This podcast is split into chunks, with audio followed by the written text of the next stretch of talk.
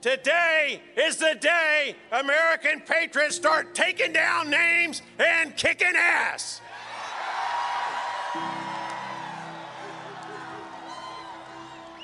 Now, our ancestors sacrificed their blood, their sweat, their tears, their fortunes, and sometimes their lives to give us, their descendants, an America that is the greatest nation in world history. So I have a question for you. Are you willing to do the same? My answer is yes. Louder, are you willing to do what it takes to fight for America?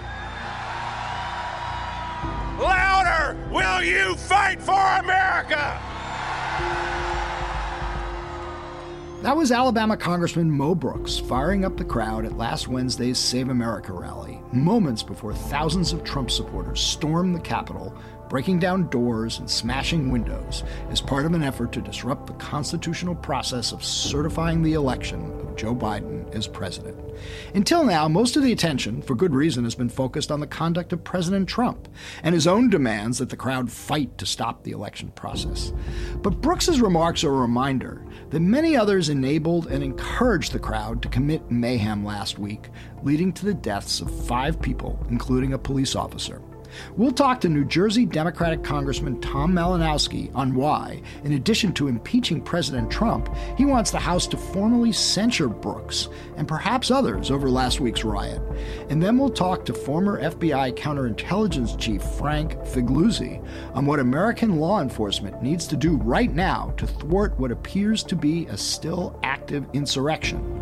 All that on this episode of Skullduggery.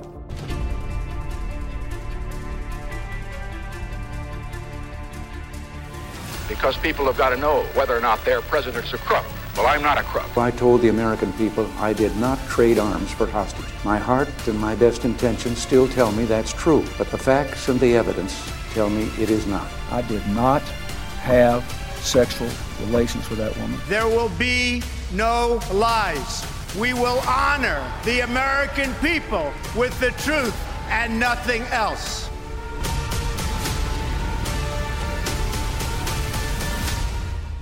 I'm Michael Isikoff, Chief Investigative Correspondent for Yahoo News. And I'm Dan Klaidman, Editor in Chief of Yahoo News.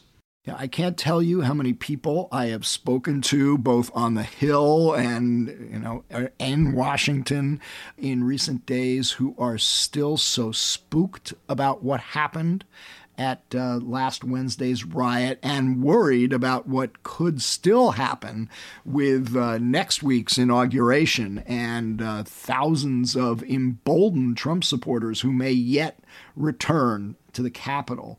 So it, this is still a very frail, tense, ongoing situation that uh, we've all got to worry about. But I just wanted to start out by just reminding folks of just the level of lunacy we're in. This all began because of Trump's completely groundless claims about election fraud.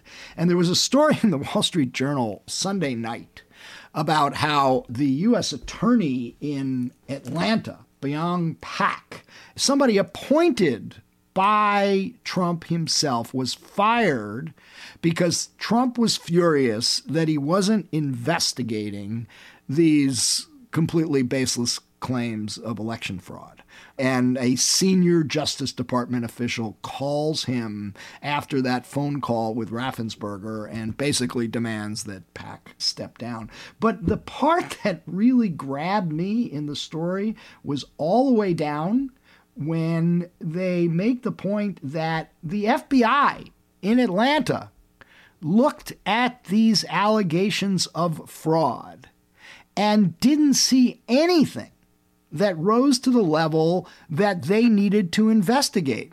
So not only did no federal judge, did no state judge find the evidence that Trump and his allies and lawyers were bringing forward, the FBI didn't even see grounds to launch an investigation. And yet, these claims of fraud is what led to this riot and the deaths of five people. It is mind boggling. You know, this is exactly why the so called deep state represented such a threat to Donald Trump. Because as we can see since the election, up through this terrible period of political violence, Donald Trump relies on the big lie. And if you have FBI agents and people in the intelligence community and judges and honest journalists, you know, putting the truth out there and pushing back against the conspiracy theories and sticking to norms of our society and our politics, then it's harder for Donald Trump to perpetrate the big lie. Timothy Snyder, the historian uh, writing in the New York Times Magazine um, this week, talked about this period as post truth and pre fascism. And the question that, that keeps coming up in this really kind of perilous moment is whether we are really at a new kind of inflection point, a transitional period that'll be represented by this inauguration and a new administration coming in. Is this the death rattle of this appalling period in our history? A period of division and hatred and contempt for the Constitution by the President of the United States and his and his uh, acolytes, or you know, are, are we in for a long period of time when those dark forces represented by Trump are still going to be out there and and you know and we're going to have to be dealing with. And i think we just don't know the answer to that. Right right. And but you know look i mean one can be absolutely appalled and furious about what happened. It does beg the question about this whole impeachment process that the house appears to be initiating starting today and whether it's a wise, smart move for the Democrats. It's not clear to me that how many Republicans are willing to go along at this point. So if this remains largely a partisan impeachment, that's problematic. Then there's the question of a Senate trial.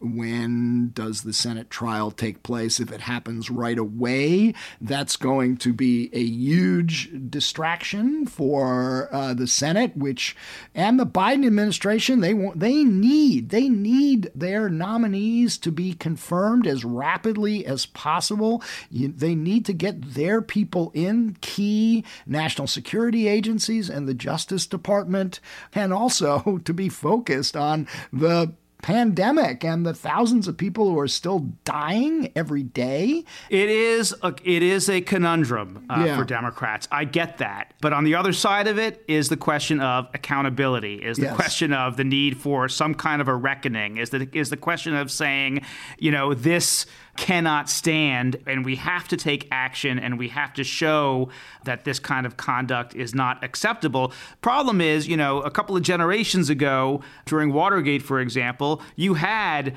you know, Hugh Scott and Barry Goldwater and a bunch of other Republicans who were willing to go to the president and tell him he had to step down. We don't really have that anymore. No, we got a president who's plans to go to the Alamo this week, according to some reports. Going to the Alamo tells you everything the, about not where going his to head's the inauguration. At. Yeah, yeah, not going to the inauguration. Anyway, look, we got uh, lots to talk about and two good guests, so let's get right to it.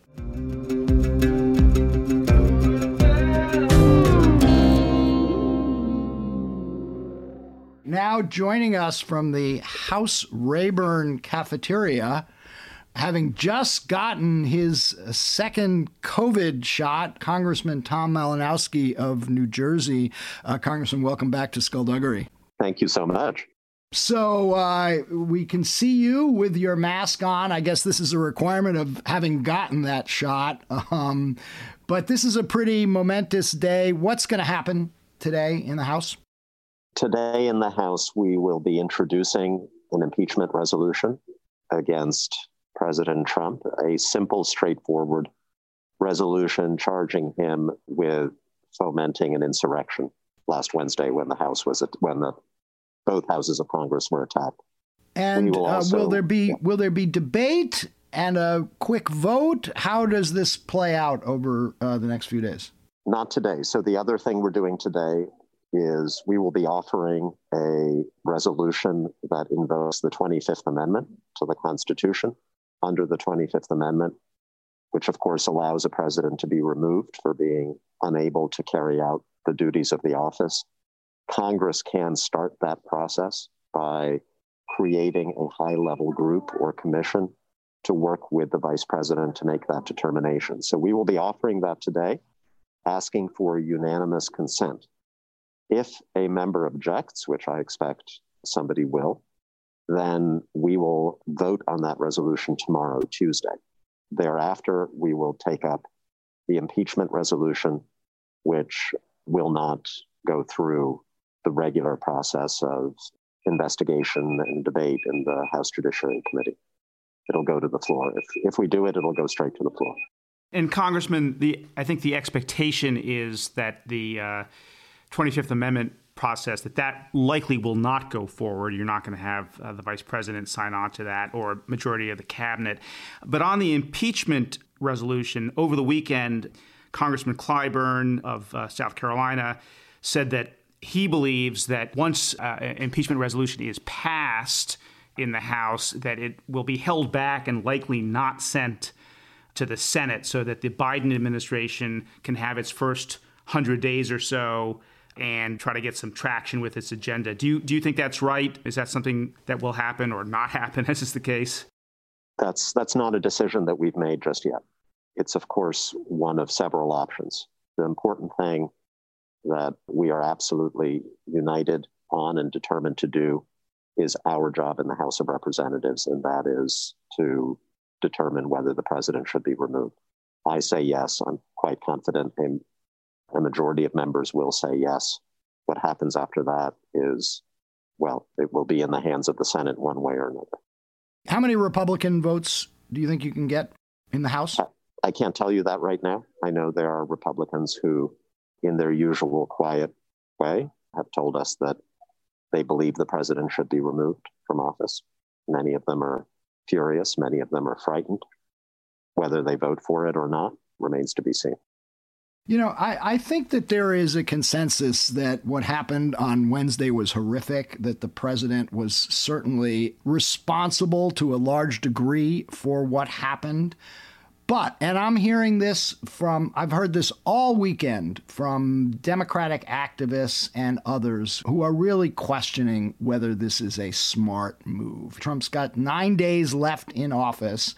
There's no prospect of a Senate trial before January 20. So you either trigger a process that distracts the country as soon as Joe Biden takes office. He's got appointees he needs to get confirmed, get his people into key positions. There's a raging pandemic. People need pandemic relief. And if we if the country is distracted with a prolonged impeachment, it's going to further divide the country and it's not going and it's going to distract from doing the people's business. What do you say to that? You know, the president of the United States incited a violent attack on the United States Capitol to prevent the Congress of the United States from doing its job. That's never happened in the history of the United States. I'd call that a distraction. I would call that divisive. And I'm absolutely, I have zero tolerance for people who argue that it is now on me to heal and unite the country by ignoring what just happened. And I don't know who you've been speaking to in the Democratic Party, Michael, but the anger and passion that I've just expressed to you is shared universally by the members who were in that room, who were perhaps minutes away from being seized by that mob. This is not something that we move on from because we've got to take up an infrastructure bill next week. We were not an infrastructure bill. You got a raging pandemic. People are hurting. Uh, they That's need right, pandemic relief will, immediately. And, will, and they will um, you need to get relief. key appointees into mm-hmm. the Pentagon, to the Justice Department mm-hmm. to make decisions. That's not an infrastructure week. That's pressing national business that needs to be conducted. Thank you. And actually, infrastructure is pressing national business too. And so is okay. COVID relief. And that's all going to happen very, very quickly. There's absolutely no contradiction here between the Senate of the United States doing its job and passing the legislation that we send over to help people now. We have a majority for all those things right now in the United States Senate. No contradiction between that and also ensuring that this country remains a country of laws. The only people who are telling you that one of those things cancels out the other are people who do not want to do one of those things. And they want to change, they want to change the subject. And by the way, just to beat this dead horse, I don't have a view on when a trial should be held in the Senate. If we impeach him, it'll happen at some point. But this is not an involved process. This is a very simple article that focuses on the president's role on Wednesday in inciting an armed mob that consisted, in many cases, of members of domestic terrorist groups to march on the Capitol and to seize it. This is very simple. The, the evidentiary basis for this is, is plain. It's, we know what he did, we know what he said. That can be presented in two hours. Congressman People can decide is that impeachable or not. There is one alternative uh, that some, including David Kendall, who was President Clinton's lawyer during his impeachment, so he knows a great deal about the impeachment process, but have suggested as an alternative, which may have the virtue of getting kind of bipartisan support that an impeachment would not likely get, and that is a censure. It may be uh, weaker, uh, maybe more symbolic, but at least it would have the virtue of having you know Democrats and a lot of Republicans supporting it and getting it on the record without some of the kinds of distractions that Mike talked about. Would that be acceptable to you? And if not, why not? So, a couple of things. First of all, I'm I'm going to push back with all of the passion I can muster against the use of the word distraction. I'm not going to allow you to ask me a question with the word distraction in it without very strong pushback.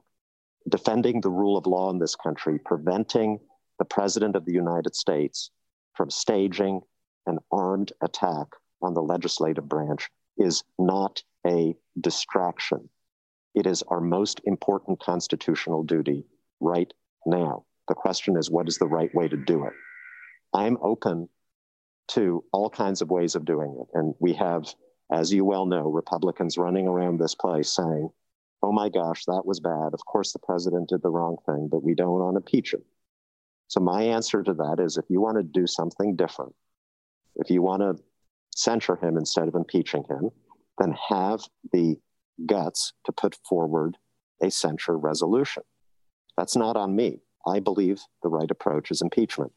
If you, as a Republican member, I don't mean you personally, right, but if a Republican member believes that we should censure him instead, then get on the floor of the House today and introduce that resolution. Any suggestion that that might happen? Have you have you heard of any Republicans who are no. talking about that? No. No, I've certainly heard of Republicans. I know of Republicans who are coming to us privately and saying, you guys should do it. We have Republicans coming to us privately with lists of their own colleagues who they believe we should censure, but it's on us because they're scared. And they're not just scared, they're not just scared of the politics. They are physically frightened right now. Let's talk about your colleagues because uh, it wasn't just President Trump who incited that mob. There were others, including one of your Republican colleagues. And I understand you want to take action today on that as well. Tell us about it. That's well, there's at least some evidence implicating a number of my Republican colleagues in the House in the events leading up to and including the attack on Wednesday. Perhaps the most clear example is that of Representative Mo Brooks from Alabama, who addressed the mob in front of the White House on Wednesday morning, knowing full well what it was what it was composed of. He proceeded to lambaste his fellow Republicans in Congress, who, in his view, were traitors to the president. And then he said to this crowd, It is time that patriots in this country start taking down names and kicking ass. Whereupon that crowd that he was addressing marched on the Capitol to try to kill his fellow members of Congress. So today I'll be introducing with other members a, a censure resolution against Mo Brooks to begin with. That's a, that's a very blatant, obvious case. Uh, I, I think there will be investigations. I'm hoping that the ethics committee will also look into some of the other members who may very well have colluded with these groups. Where it's less obvious, then of course we have to take care to make sure that those investigations are done with full due process before we take action. But I'm in no mood to move on when you have if you have members of Congress who incited a mob against their fellow members of Congress, we're going to get to the bottom of that and we're going to make sure that they feel the stigma that they deserve. If they did that, and if it can be proven, do you think it rises to the level of expulsion under Article 1, Section 5 of the Constitution?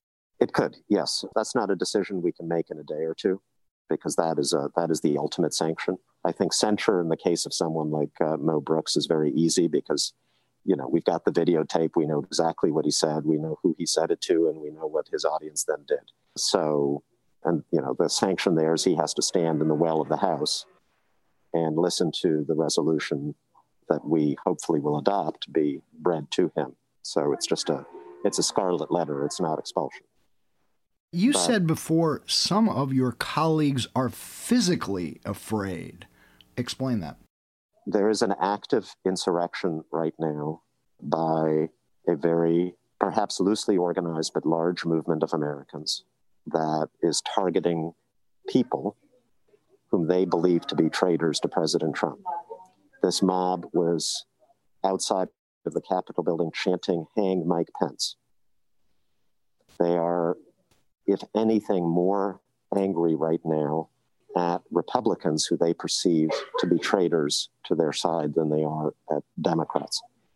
Republican members have expressed concern for their personal safety and for the safety of their families at home. And we've had Republican members confide their vote to not certify the election was influenced by their concern for their personal safety. So this is not just a fear of being primaried, by some pro Trump candidate. This has gone much beyond that. We actually had uh, Nancy Mace, a new Republican congresswoman from South Carolina, on the podcast last week who said a constituent drove up to Washington, found her on the street, and accosted her because of how she was voting that she would not support overturning the election. What should be done about that? What kinds of enhanced security measures are necessary? How do we protect our elected officials in Congress? I'm obviously very concerned about that. We have our leaders here who have their own personal security details. We don't have details for all 535 members of Congress. There were a number of members who were accosted on flights back home to their district after the events uh, of Wednesday. So there's now some enhanced security at airports when you know we I don't fly personally, but those who do can notify the authorities when they're going to and from an airport. But in members' homes, we're pretty much on our own. If there's a specific threat, then we can request protection from our state police agencies, from, of course, the Capitol Police when we're in Washington, D.C. But there's a generalized threat, threat right now. It's not, it's not necessarily specific it, it can it can affect any one of us. And and look, my my attitude is I, I'm here to do a job, and it makes me even more determined to do it. I am not, as I mentioned before, I'm not interested in playing defense as much as I am in playing offense. But it is absolutely weighing on the minds of many of my fellow members. Congress, I'm looking at a small item in the Washington Post uh, this morning. Two officers in the Rocky Mountain, Virginia Police Department were suspended after it, was, it turned out that they attended the event. Uh, you tweeted something about concerns you had that National Guard members were uh, sympathizers with the rioters and even questioning whether this was actually a staged event by Antifa or deep state Democrats. How concerned are you that um, there are people in our military and our law enforcement that are actually part of this insurrection or sympathetic to it? The overwhelming majority of people who serve in law enforcement in this country and in our military are patriotic Americans who are going to do their duty and who I'm sure are absolutely disgusted by what is going on. But there's also no question that there are individuals who may be taken in by these conspiracy theories and who may be sympathetic to the insurrectionists. We're going to have to do a deep investigation of what happened with the Capitol Police, obviously, on Wednesday. And that's one of the questions we will look at. I'm not prejudging it, but it's something we have to look at. There have been reports for years about white supremacists recruiting themselves, in, in a sense, self recruiting to join the military as a way of getting training, which they then can use as part of these militia groups that they join after they leave. So that's a concern. And I know that the Defense Department is concerned about troops who may be taking part in uh, securing the inaugural activities this coming weekend. And, you know, our understanding is that there will be enhanced vetting for military members who are going to get anywhere near the Congress or the president during those days. So it's sad that we even have to have that conversation. Congressman, and we're running out of time here, but you have been very involved in this uh, extremely challenge- challenging issue of disinformation and conspiracy theories and QAnon. And we know there is a. You should um, point out he was targeted in ads that right. were clearly designed to appeal to QAnon. Right. Um, and, and, and it's the appealing part that I want to get at quickly. We obviously have focused very much on the sort of supply side problem here. But to you know use the metaphor that we used to use in the drug war, there is a huge demand side. There is a huge demand side problem where millions and millions of people seem vulnerable to these kinds of conspiracy theories because of their distrust in everything going on in this country or, or in the world. This is a subject for a longer conversation, but just before we let you go, what do you think President Biden and other elected leaders should be focused on right now to deal with that very profound problem of people who are susceptible to these kinds of disinformation, lies, conspiracy theories that can, as we now know, lead to violence and terrible action. That is a longer conversation because, of course, there is something in the human personality that makes all of us susceptible to fantasies and conspiracy theories, to to the, the tantalizing idea that there's something hidden, a secret that has been hidden from everyone else, but we, we alone, have been given the great privilege and burden of knowing that secret, and that we have been called individually to save humanity from some terrible threat that we we alone know about right it's it's the subject of almost every hollywood action movie when you think about it what can Biden do? Well, you know, going back to what you were pressing me on at the beginning of our conversation, he does, and we absolutely do need to deliver early on on issues like fighting COVID, on rebuilding the economy. And I think we'll be successful. I think we're primed. You know, I just got this shot in the arm here in, in the doctor's office. Uh, the whole economy is going to get a shot in the arm once vaccination rate is uh, is high enough, and and I think the second half of this year and next year are going to be boom years for Americans. We're going to be creating jobs, hopefully with added infusions of support for infrastructure and for green energy and all of these things that Biden has talked about. That's important not just because of the intrinsic benefits of those programs, but because it'll show Americans that government is actually functioning, it's working, you know, we're not gridlocked in the way that we were before. That's why getting the Senate majority was so important for, for Democrats. So that's the positive side. The other piece of this is the supply piece. And, you know, there's going to be a reckoning with social media. There should have been a long time ago. It was beginning, but I think at this point, we are absolutely going to need to have a difficult conversation with Facebook about much more far reaching changes to the way in which they present and sort information on their website or face very serious regulation. Congressman, I want to thank you uh, for joining us. It's going to be quite a uh, week, uh, and we will be uh, checking in. But good luck and stay safe there. Thank you, guys. In our capital. Always good to talk to you.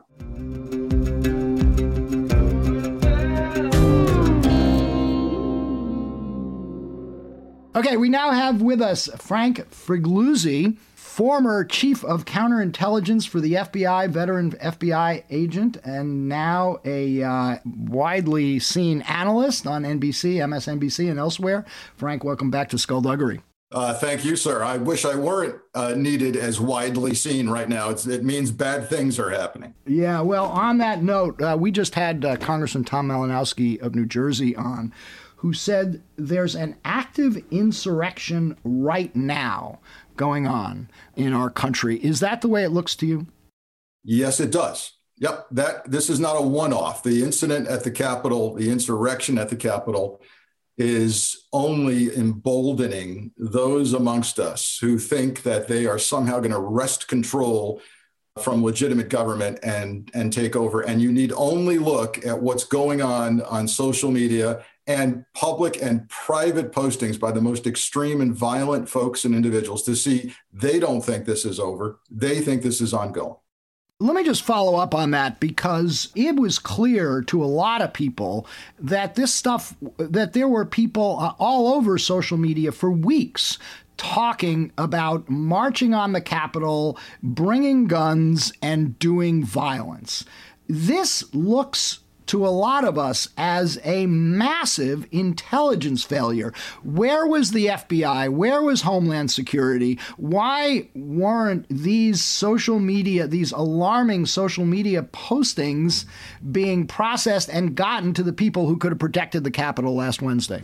Yeah, these, these are solid questions that need very thorough answers. So, uh, yesterday I was on TV as news broke from NBC that the FBI now has disclosed that they shared their intelligence and concerns with the Capitol Police and the Washington Metropolitan Police. NBC also broke the news that NYPD's intelligence unit sh- shared similar concerns with the Capitol Police.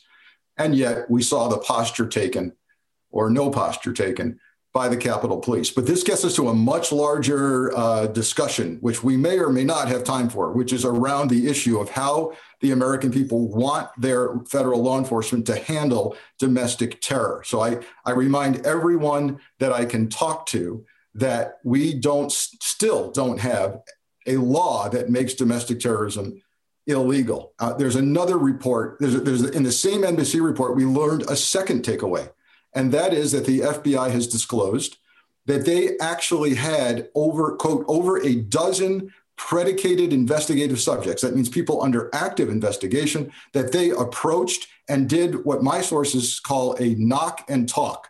Now, now the, while the NBC report calls it a visit in which the FBI urged their subjects not to travel, I can tell you what a knock and talk looks like from my experience, which is understand something terrorist, you are under investigation. We're on to you. We're watching you, and you're this close to getting arrested. We don't have the probable cause yet, but if you get on a bus, plane, train, or car and head to the District of Columbia, that may be the probable cause we need to put you in handcuffs. Is there anything about this that you don't understand? And what my sources tell me, and what NBC News has confirmed, is that that prevented the baddest of the bad, the organizers, from getting to the Capitol. And it would have actually been much worse if those leaders had been able to execute their plan. So, what would they be charged with? Yeah, I, I love this question because it points out the disparity in how we treat different groups. We've got an international terrorism law. So, if you make these rioters Muslims and you claim they have an ideology that's political or social, like jihad or uh, establishing a caliphate, guess what? They get arrested for international terrorism, material support to terrorism, and they go to prison for 20 to 30 years. With regard to, to these domestic terrorists, and by the way, there is no law for domestic terrorism. They get stuck with the substantive underlying charge travel to incite violence, possession of an illegal weapon, trespass in a federal building. Okay. So, my, my soapbox that I've been on for quite some time and written columns about is that We've got to take the wall down between domestic and international terrorism. Terrorism is terrorism if it threatens our democracy. The reluctance on that score has always come chiefly for, uh, for on the civil liberties front. When you're talking about American citizens who have the right of free speech, who have the right to assemble, investigating, you pick up, you see inflammatory comments on social media. They could be interpreted as calls for violence, they could be interpreted as calls for political action. Can the FBI target individuals based on social media free expression of political views? How do you draw the line? And you know, because the FBI has, over the years, had lots of controversies in which they inve- investigated domestic progressive groups, activist groups, uh, civil rights groups, and has paid a paid a big price for that.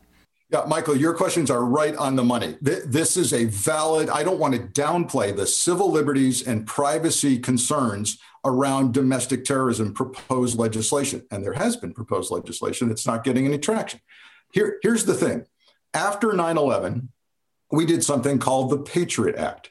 And yes, did it go slightly overboard? Did we find out that the government was storing metadata of your phone bills, numbers dialed, numbers received? Did Congress say, wait a minute, we don't like that, stop doing that?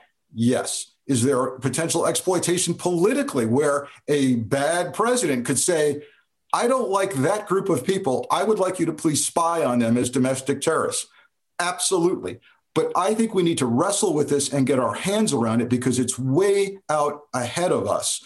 And it can be done. To say that we can't figure this out means that we're incapable of somehow delineating between Muslims and white guys with guns. And I think I think it's time we do that because the the challenge of social media is so daunting. If you can imagine what's going on in FBI field offices right now, they are buried under an avalanche of social media where everybody's claiming they're about to do violence and they can't separate aspirants from actual bad actors from a guy on his couch eating potato chips.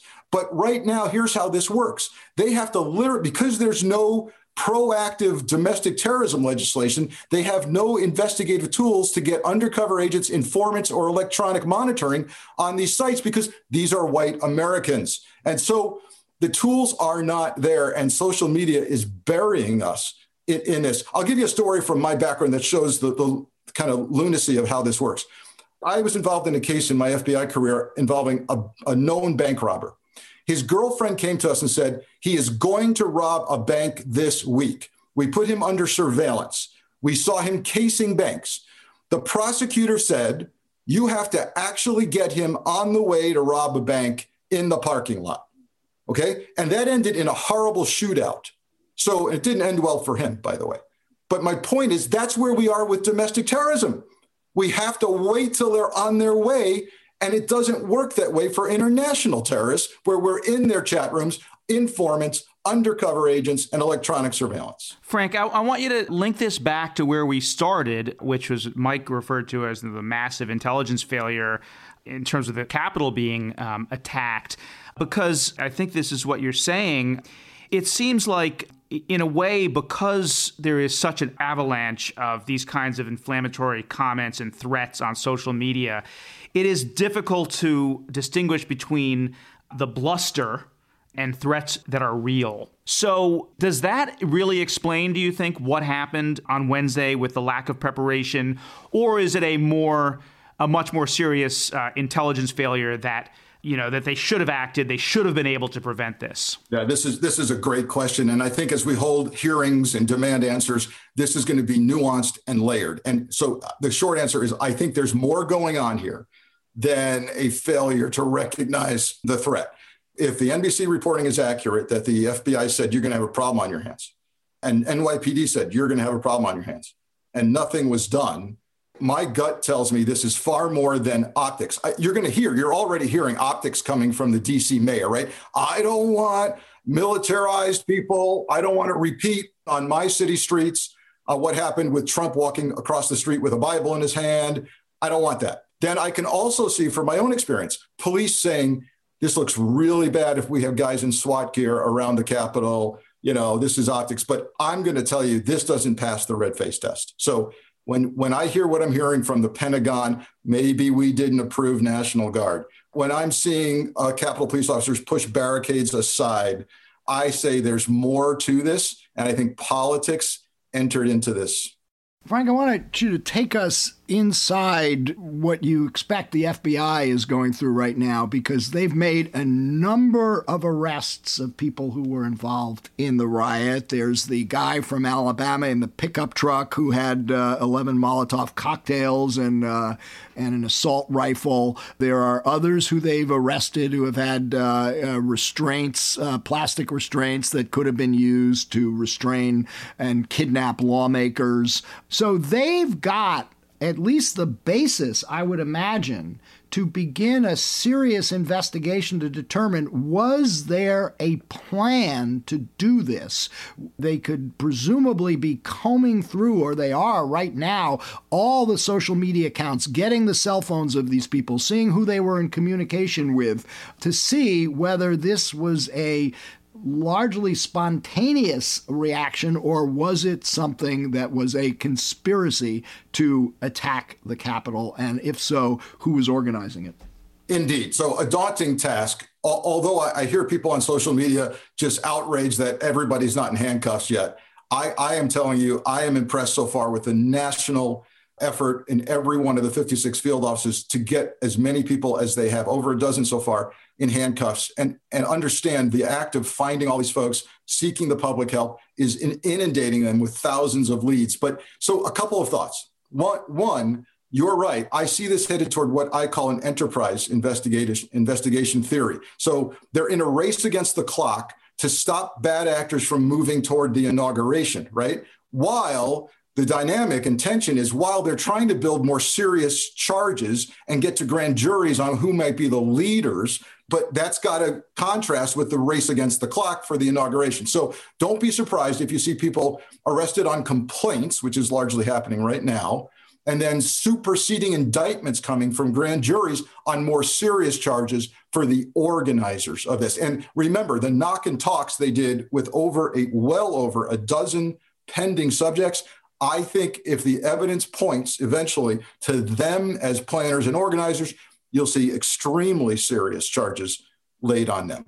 Yeah, I was going to ask you about that, Frank. First of all, do you believe that at the end of the day, we're going to see that this was a highly organized operation? And if so, what are those more serious charges that could be brought to bear? Conspiracy charges, you know, wh- what would they be? Yeah. So, insurrection, sedition, interstate travel to commit murder is a very serious event. Let's not forget, we we had a police a Capitol police officer. His head was bashed with a fire extinguisher to the point that he is deceased. So if they can tie back who did that to actual intention, and by the way, I have seen on social media talk of injuring and killing police officers in this mob. So if they can tie that back to part of the plan, people are potentially facing execution for that. So this will be quite serious. The challenges, the daunting challenges of buried in an avalanche of social media aspirants, weeding that out, um, getting any traction from this current administration in the next 10 days, and an acting attorney general who seems not to care less about what's happened, trying to keep Chris Wray afloat and not get fired while they're running the, arguably the most important investigation in the FBI's history. All of this going on simultaneously. There's another question, and that is whether there are grounds to bring charges for incitement starting with the president of the United States, who, of course, you know, riled up the crowd, uh, talked about uh, marching down to uh, buck up these weak Republicans and have them fight, but never explicitly called for acts of violence. And then you also had, and we were discussing this earlier in the show, a member of Congress, Mo Brooks from Alabama, who talked about uh, taking names and kicking ass and invoked the spirit of our ancestors in 1776 who lost their lives to fight for our country but never explicitly called for violence. Are there grounds, and I should also mention Rudy Giuliani, trial by combat, are there grounds to bring charges for incitement? So I, I the short answer is I think so, but we need more evidence. What, what the evidence you just rattled off, uh, particularly that Rudy Giuliani comment on the day of the insurrection saying we need trial by combat. Here's where I think this is going. I think you're going to see an in-depth, comprehensive investigation that will include grabbing communications of those, and, and don't be surprised if we hear later that already federal law enforcement may have slapped preservation orders on various phone carriers and internet providers for the to freeze the records, the phone records and communication records of people like you just mentioned, maybe even people like Donald Trump Jr. So I think we're going to see an investigation into whether or not this was encouraged or directed behind the scenes by Trump family or enablers. I'm sorry, Frank, I want to make sure I understand that. Are you pointing to possible evidence of contacts between, say, members of the Trump family, Rudy Giuliani, and others, and the actual perpetrators of these alleged crimes. I'm saying that it's likely that this is that this angle is going to be investigated, and my gut tells me that where there's smoke, there's fire. Um, I, I, I that's that's my gut. I mean, I, you know, look, uh, there are really high bars for bringing charges of incitement and sedition as well.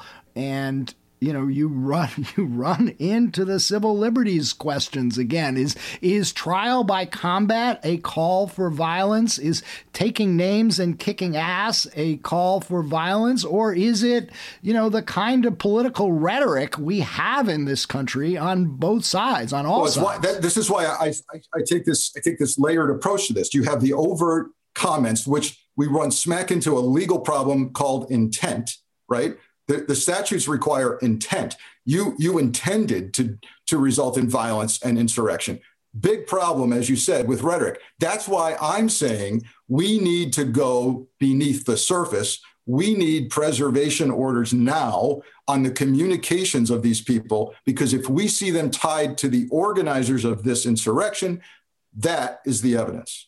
You uh, mentioned the acting attorney general is uh, nowhere to be seen in this. That's Jeffrey Rosen, who is the deputy attorney general, became acting when Bill Barr left. Explain why you um, uh, you said that the Justice Department has been investigating this matter. They've been holding press briefings, uh, usually uh, presided over by the U.S. attorney in the district what gives you concerns about uh, the high levels of what's left of the Trump Justice Department right now? So, uh, you know, let's not forget that Attorney General Barr actually, even at his level of lack of integrity, decided it was time to jump ship.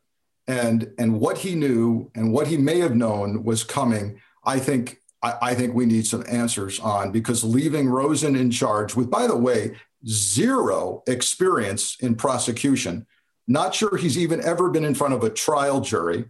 No criminal experience that I'm aware of. He's in charge and he's a Trump lackey. You mentioned press briefings, but let me let me point something out that is glaring in its absence, which is if you have a kidnapping in your hometown, you're going to have press conferences every hour with the police updating you, right? If somebody blows up a bomb at the local shopping mall, every hour, here comes the sheriff updating you. It's standard procedure. Okay. We haven't heard from this acting attorney general. We haven't seen an in person press briefing from the FBI and the DHS. Where are they? Because, and here's, I, I take a national security look at this. I, my last column for NBC Daily came out last week was on the topic of yeah, I understand everybody's all worked up about the insurrection at the Capitol, but let me tell you what's going on in Moscow and Beijing and Tehran and North Korea right now. They're meeting in in, uh, in, in classified session, deciding if anybody's in charge in the United States. I'm asking if anybody's in charge, and, and seeing it through the eyes of our foreign adversaries, they're wondering why there's no press conference either. And, and they're wondering if this is some kind of plot. And so we, we just lived through the worst cyber attack in the history of the United States attributed to the Russians. By the way, no evidence that it's ended yet.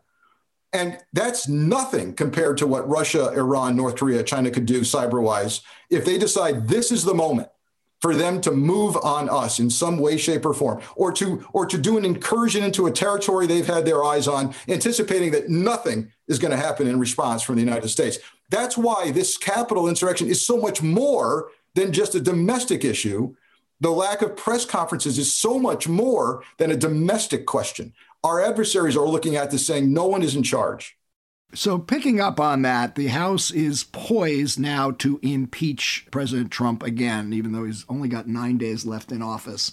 And given that the Senate won't be back in session until January 19th, uh, there's no way to hold a trial to remove him from office while his term is still uh, going on. So, the question is should the Senate be holding a trial about Donald Trump after he leaves office when there are so many other pressing international and national issues right now, starting with the ones you just named about getting appointees confirmed at the at the Pentagon, at, at the Justice Department, at Homeland Security, and dealing with not just the issues you just named, but you know this raging pandemic in which thousands of people are dying every day, and the and and people are hurting, suffering in the Got economy. It. I think the I think the Biden administration can multitask. I, I do. I like the group of people they've surrounded. Can the Senate multitask? Yeah, but, is the yeah, question. Yeah. I, well, here's why. First, uh, again, everything through this national security lens for me we need to send a message not only to our own people, but to our adversaries and our allies, wondering right now what the hell's going on with American democracy. We need to send a message to our grandchildren that this is unacceptable and there will be consequences. So, the idea of kind of doing this, well, there's nine more days left. Well, we, we got a lot of work on our table. No, no, no, no, no, no, no. There's nothing more important than preserving democracy for the future and blocking this president from ever serving office again. You'll have a Democratic controlled Senate. This will move this will move swiftly, far more swiftly than previous impeachments of this president. And I, I don't think it's going to take a lot of time to do the right thing.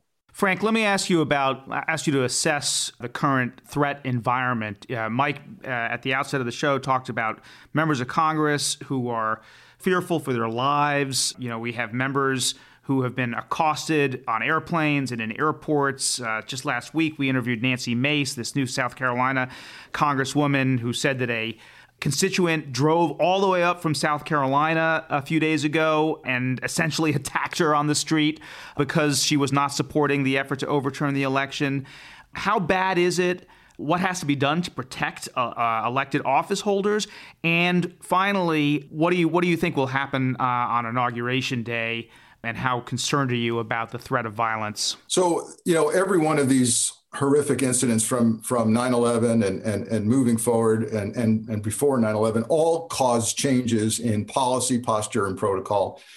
Look we created the department of homeland security a massive agency because of 9-11 we created the counterterrorism center where people from the cia and fbi break bread and sit elbow to elbow every day.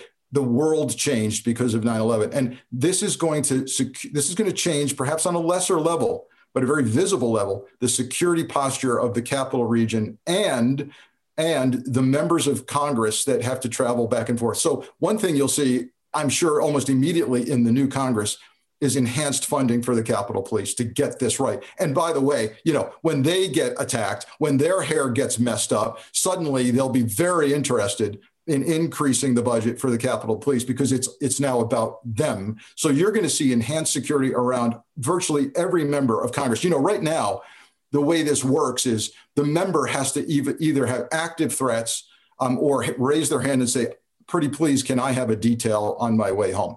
I think you're going to see that policy change. I, I think you're going to see Capitol Police details traveling w- with every member, and I think sadly you're going to see sad looking security around our nation's capital moving forward. Now, you know, the White House does it pretty well. It's pedestrian only right in front of the, the White House. There's very secretive, covert things going on that, you know, you can't see in terms of snipers and, and other uh, efforts to repel an attack. It's done well, but it's sad, but we're, we're headed in that direction. With regard to the inauguration, the good news is it will be declared a national security special event. That means the entire panoply of the US government, three letter agencies are involved. And by the way, a note here on the intelligence issues about the Capitol, that event, that ratification of the Electoral College vote, should have been declared based on available intelligence a national security special event. But guess who makes that declaration? It comes from the White House. So, you know, that we do that declaration every year for the Super Bowl. If we can secure a football game and we can't secure a vote to ratify the Electoral College, we got a problem on our hands. So, inauguration, good news, national security special event everything that I can talk to you about and the things I can't talk to you about will be deployed. And you'll see a perimeter like you've never seen before, a lockdown. You're not going to see high school bands and grandstands, I don't think. And that was in place because of the COVID, the COVID virus concerns in the first place. So we can do physical security when we want to. We do it every year for the Super Bowl, for Fourth of July fireworks. God darn it, uh, we can do it for an inauguration. You mentioned that uh, Jeff Rosen, the acting attorney general, has not been out there conducting press briefings, letting the public know what's going on, leaving it to others. But we also haven't heard or seen FBI Director Chris Wray. Should he be out there giving briefings about this, telling the public what the FBI is doing? And secondly, uh, do you expect he's going to stay in his? Yeah, I, I, think this is a strategy. I, there's a couple of things. Very practically speaking, he's running a national crisis right now, and and I get that. And and so if he becomes the voice of this national crisis, that is pro and con. I'm going to tell you politically that I my gut tells me that there's something else going on, which is my sources tell me that virtually every day they walk into the Hoover building on Pennsylvania Avenue wondering if this is the day. This has been going on for about two years, by the way. If this is the day that Wray gets fired. So now suddenly you put him up front, right? we're kicking ass, taking names. We've, you know, it's already broken that they they talked over a dozen badasses, right? He's been on the Hill previously saying white hate groups are the number one threat, right? And it incurred the wrath of Trump immediately. I think part of this is we need Chris Wray on the job for the next two weeks. And we can't get him fired. And by the way, I agree with that. But somebody's got to get out. It should be Rosen and brief us twice a day, as they would with any crisis and that's not happening. With re- and, and then with regard to whether he stays on or not, this is interesting. Biden has publicly said, I'm, don't worry, if, if Wray gets fired, I believe in the 10 year term of the director. And by the way, I'm a staunch advocate of that. We cannot politicize the FBI position. However, comma, if this thing gets blamed on the FBI, people calling this uh, an FBI, I've seen I've seen a couple of TV hosts on the network that I work for bashing the FBI, not knowing what they're talking about. And so if this becomes, we have to fire Chris Wray, big mistake, by the way. Um, so I think there's a lot of politics going on here. You've got, uh, as we close out this uh, this interview, you've got a, a, new book. I see it in the background behind you, The FBI Way. Uh, you want to tell us about it? I do. In a, in a nutshell, this book is something I, I thought I'd never do. I, I've written a book about the FBI inside. I was, for parts of my career, I was in charge of various elements of the internal affairs of the FBI. And here's what I learned the FBI operates at an exceptionally high level of excellence especially when it matters the most, like right now in this country. I absorbed that after 25 years inside the organization. My message is you don't have to spend 25 years inside the FBI to take away the leadership lessons of identifying what matters most to you, your organization, and your country, and operating at that level of excellence. I've distilled it down to seven C's. I call it the FBI way. I think values and leadership are needed more than ever before in our country. That's what the book's about probably a, a, story that needs to be told right now after four years of our current president uh, bashing the FBI and many other institutions. Not to say the FBI is uh, infallible, because Mike and I have covered many controversies over the years at the FBI. We spent uh, half our career so, so, writing so about uh, screw ups by the FBI. If, anybody, but... if anybody's looking for a book that says the FBI is perfect, this ain't the book, right? And, and I will okay. I will tell you, you know, letting a little bit out Comey and Strzok do not fare well in my book. And so I talk about one of the seven C's is credibility. Credibility doesn't mean having to be perfect, it means having to be passionate about getting it right. I, I think you'll see some interesting things. And by the way, stories approved by the FBI that have never been cleared before for publication, uh, illustrating Okay, well, uh, we're going to read it and have you back. We love to have you on the show, so we will have you back on to talk about the book in a more fulsome way. Stay safe. Take Thanks, care. Frank.